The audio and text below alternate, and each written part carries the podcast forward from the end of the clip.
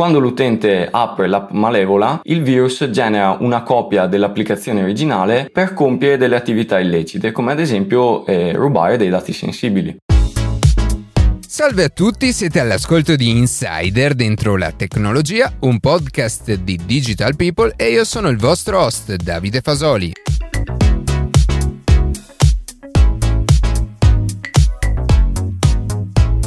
Oggi Luca Martinelli ha fatto un'altra chiacchierata, questa volta però con Marco Alecci, dottore in ingegneria dell'informatica, per parlare di virus sugli smartphone e quali accorgimenti possiamo adottare per tutelare la nostra privacy e i nostri dati. Prima di passare alle notizie che più ci hanno colpito questa settimana, vi ricordo che potete seguirci su Instagram a chiocciola dentro la tecnologia, iscrivervi alla newsletter e ascoltare un nuovo episodio ogni sabato mattina su Spotify, Apple Podcast, Google Podcast oppure direttamente sul nostro sito.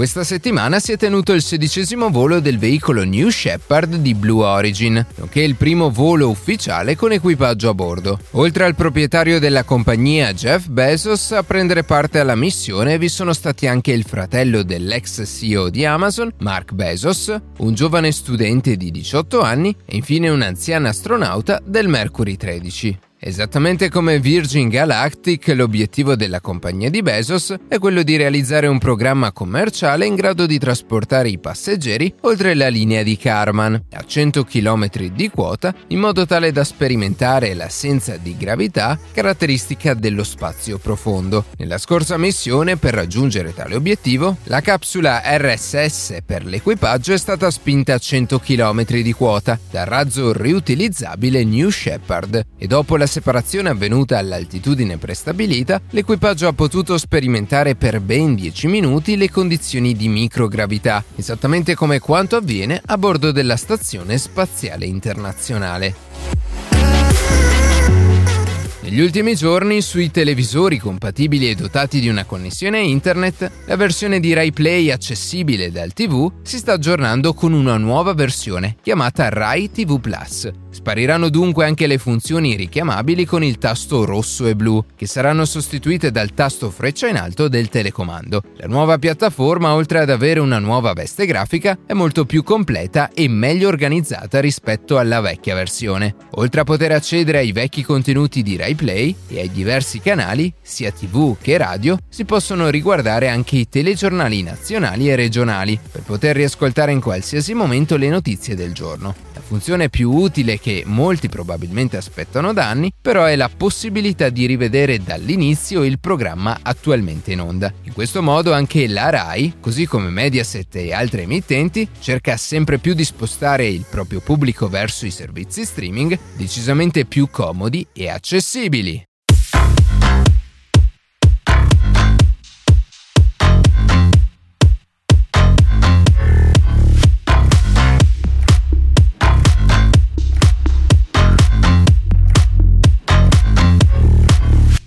Con l'evolversi di nuove tecnologie destinate ad un uso commerciale, un fattore che ha acquisito sempre maggiore importanza è quello legato alla cybersecurity. Contemporaneamente, anche gli sviluppatori realizzano ogni giorno malware e virus sempre più sofisticati, rappresentando un enorme pericolo soprattutto per quegli utenti che non hanno grande dimestichezza con la tecnologia. Per parlare di come si realizza e ci si può difendere da uno di questi attacchi, siamo in compagnia di Marco Alecci, dottore in ingegneria informatica e che durante il suo progetto di tesi ha realizzato un virus per Android. Benvenuto Marco.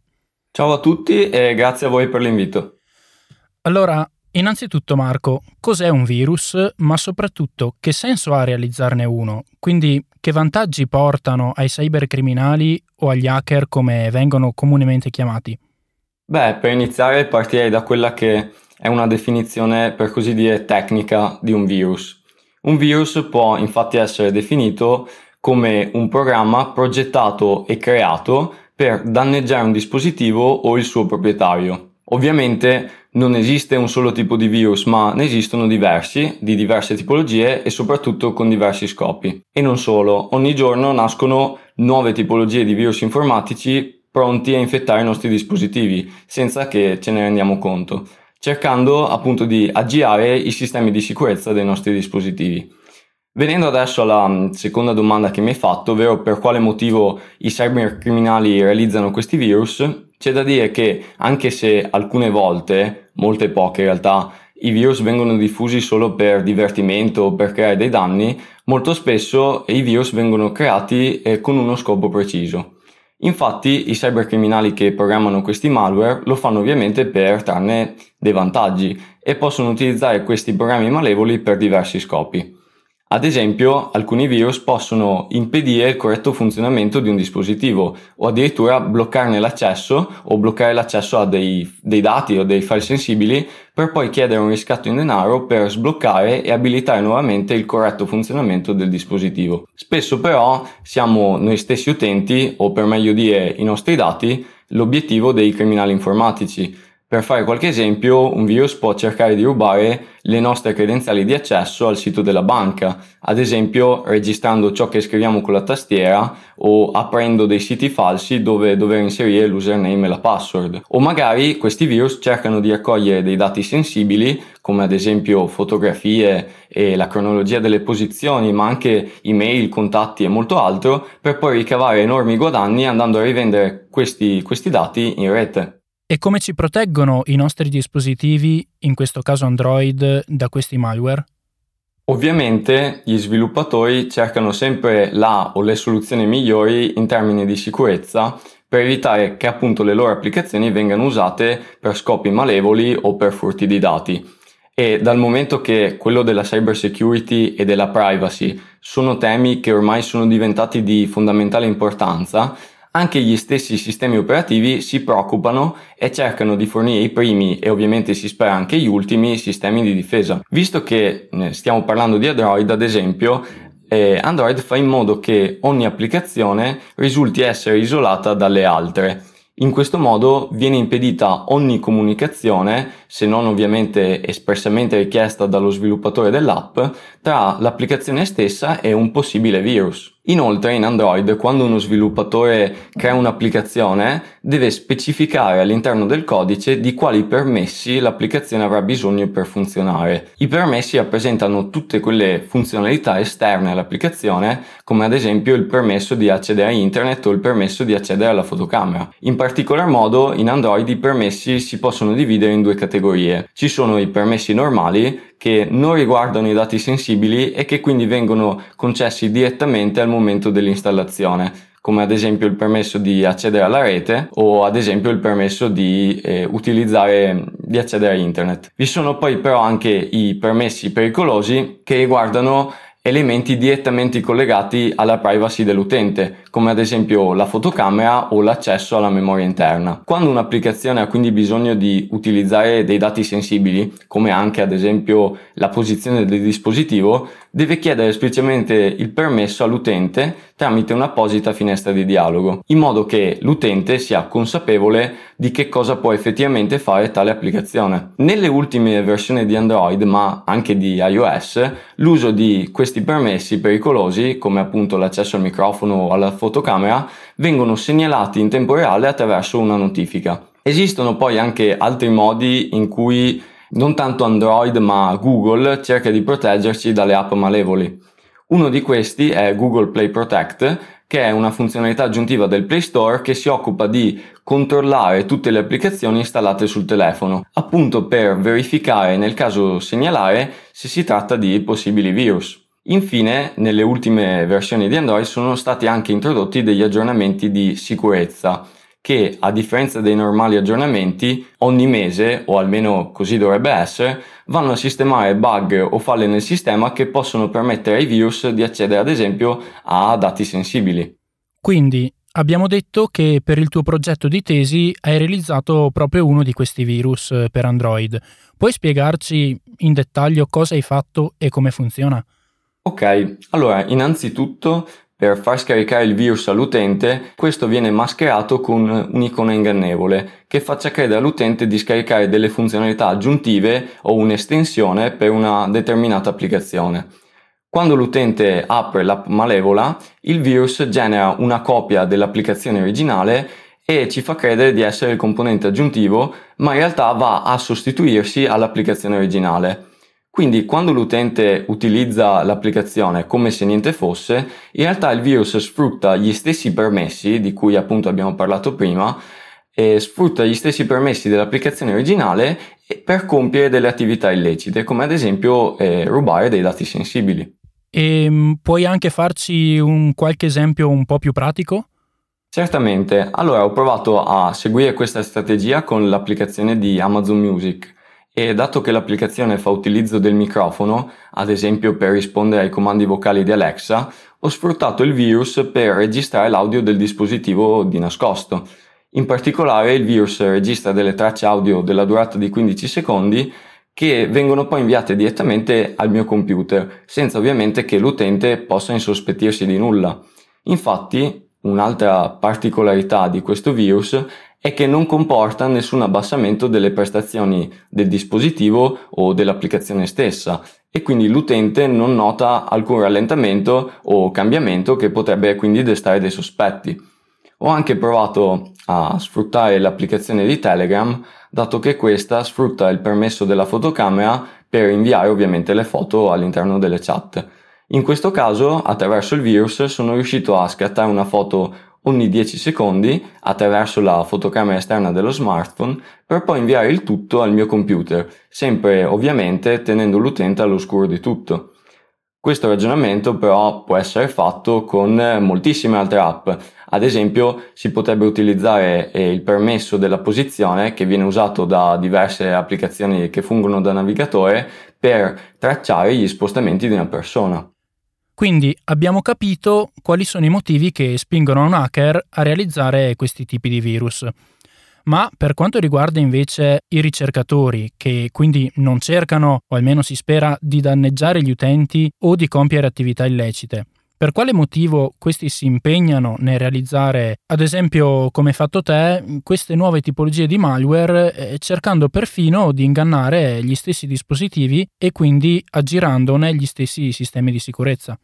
Beh, ovviamente il nostro scopo non è quello di creare dei virus che poi vengano diffusi appunto per attività illecite. Al contrario, il nostro scopo è quello di creare soluzioni alternative per i programmi malevoli per poi andare a fornire, per così dire, delle, delle cure e migliorare i meccanismi di difesa dei nostri dispositivi. Una volta infatto, infatti realizzato il malware è possibile creare dei sistemi di rilevazione ad hoc contro quella specifica tipologia di malware, come è avvenuto tra l'altro anche per il mio progetto di tesi. Oppure è anche possibile segnalare le potenziali vulnerabilità, in questo caso a Google o direttamente agli sviluppatori dell'applicazione. Prima abbiamo parlato eh, proprio di come i sistemi operativi e in particolar modo Android cercano di proteggere i loro utenti da questi malware e da queste applicazioni malevole. Ovviamente, e purtroppo succede anche spesso, non sempre avere questi sistemi è abbastanza. Perciò anche gli utenti eh, devono avere alcuni accorgimenti, appunto per restare al sicuro. Quindi puoi farci qualche esempio e darci qualche consiglio? Certamente, allora innanzitutto il primo consiglio che mi sento di dare è quello di tenere sempre aggiornato il proprio dispositivo, dato che, come abbiamo detto anche precedentemente, il sistema operativo rappresenta la prima linea di difesa contro le minacce informatiche. E abbiamo anche visto come Android fornisca degli aggiornamenti mensili proprio per risolvere i bug o falle nel sistema. Inoltre, un altro consiglio che mi sento di dare è quello di fare bene attenzione ai permessi che ci vengono chiesti quando andiamo a installare un'applicazione. Perché se ad esempio un'applicazione che non serve a scattare delle foto ci chiede il permesso di utilizzare la fotocamera, dovremmo avere qualche dubbio perché potrebbe trattarsi di un programma malevolo. Ovviamente questo non è sempre vero, però nella maggior parte dei casi è bene prestare attenzione. Sempre riguardo i permessi, poi sarebbe bene controllare appunto eh, i permessi che abbiamo fornito alle varie applicazioni che abbiamo già installato e magari revocarli per quelle applicazioni che usiamo raramente. Infine, penso che un altro consiglio sia sicuramente quello di installare le applicazioni sempre dagli store ufficiali. In particolar modo nel caso di Android è bene utilizzare solamente il Google Play Store e non i vari market alternativi che si trovano in rete o le varie applicazioni modificate che eliminano la pubblicità e promettono di sbloccare funzionalità a pagamento. Poi ovviamente ci sono anche tutte quelle pratiche di cui sentiamo spesso parlare, ma che è comunque bene ricordare, come non utilizzare dati personali per le proprie password, modificarle spesso e controllare sempre le impostazioni della privacy sui vari servizi, siti web o applicazioni. E infine, se possibile, attivare eh, l'autenticazione a due fattori che quindi richiede oltre alla password anche un codice temporaneo che viene inviato via sms o via email. E infine, per concludere, all'inizio abbiamo parlato di cybersecurity e di quanto attualmente sia importante, anche appunto per i motivi di cui abbiamo appena parlato. Dunque, Marco, come pensi che evolverà il ruolo della cybersecurity nella società del futuro? Beh, sicuramente in futuro la cyber security, ma già oggi in realtà avrà un ruolo sempre più chiave nella società. E la prova è che ormai, e penso che ce ne stiamo rendendo conto tutti ogni giorno, le nostre vite sono sempre più connesse ai nostri dispositivi, siano essi computer, smartphone, ma anche tutti quei dispositivi indossabili come smartwatch o smartband per non parlare poi dei dispositivi IoT che sono sempre connessi a internet e che sono quindi una fonte pressoché inesauribile di dati sensibili che possono quindi rappresentare un possibile obiettivo per i vari cybercriminali. È proprio per questo motivo che è importante migliorare e avere sempre un occhio di riguardo alla sicurezza di praticamente tutti gli oggetti con cui abbiamo a che fare ogni giorno e ne stiamo anche sempre più sentendo parlare per i vari casi come l'applicazione Immuni, l'app Io o lo stesso Green Pass che appunto trattano dei dati molto sensibili per i quali bisogna scongiurare ogni tipologia di furto o di attacco. E anche per questo motivo, inoltre, che anche proprio a livello di istituzioni la sicurezza informatica ricoprirà un ruolo fondamentale, soprattutto con la svolta digitale che i vari stati stanno cercando di portare avanti. Basti pensare ad esempio che proprio recentemente anche il governo italiano ha deciso di creare appunto un'agenzia nazionale dedicata esclusivamente al tema della, della cybersicurezza. Va bene, grazie Marco per questo tuo interessante intervento e ci sentiamo presto. Ciao a tutti e grazie ancora a voi per l'invito.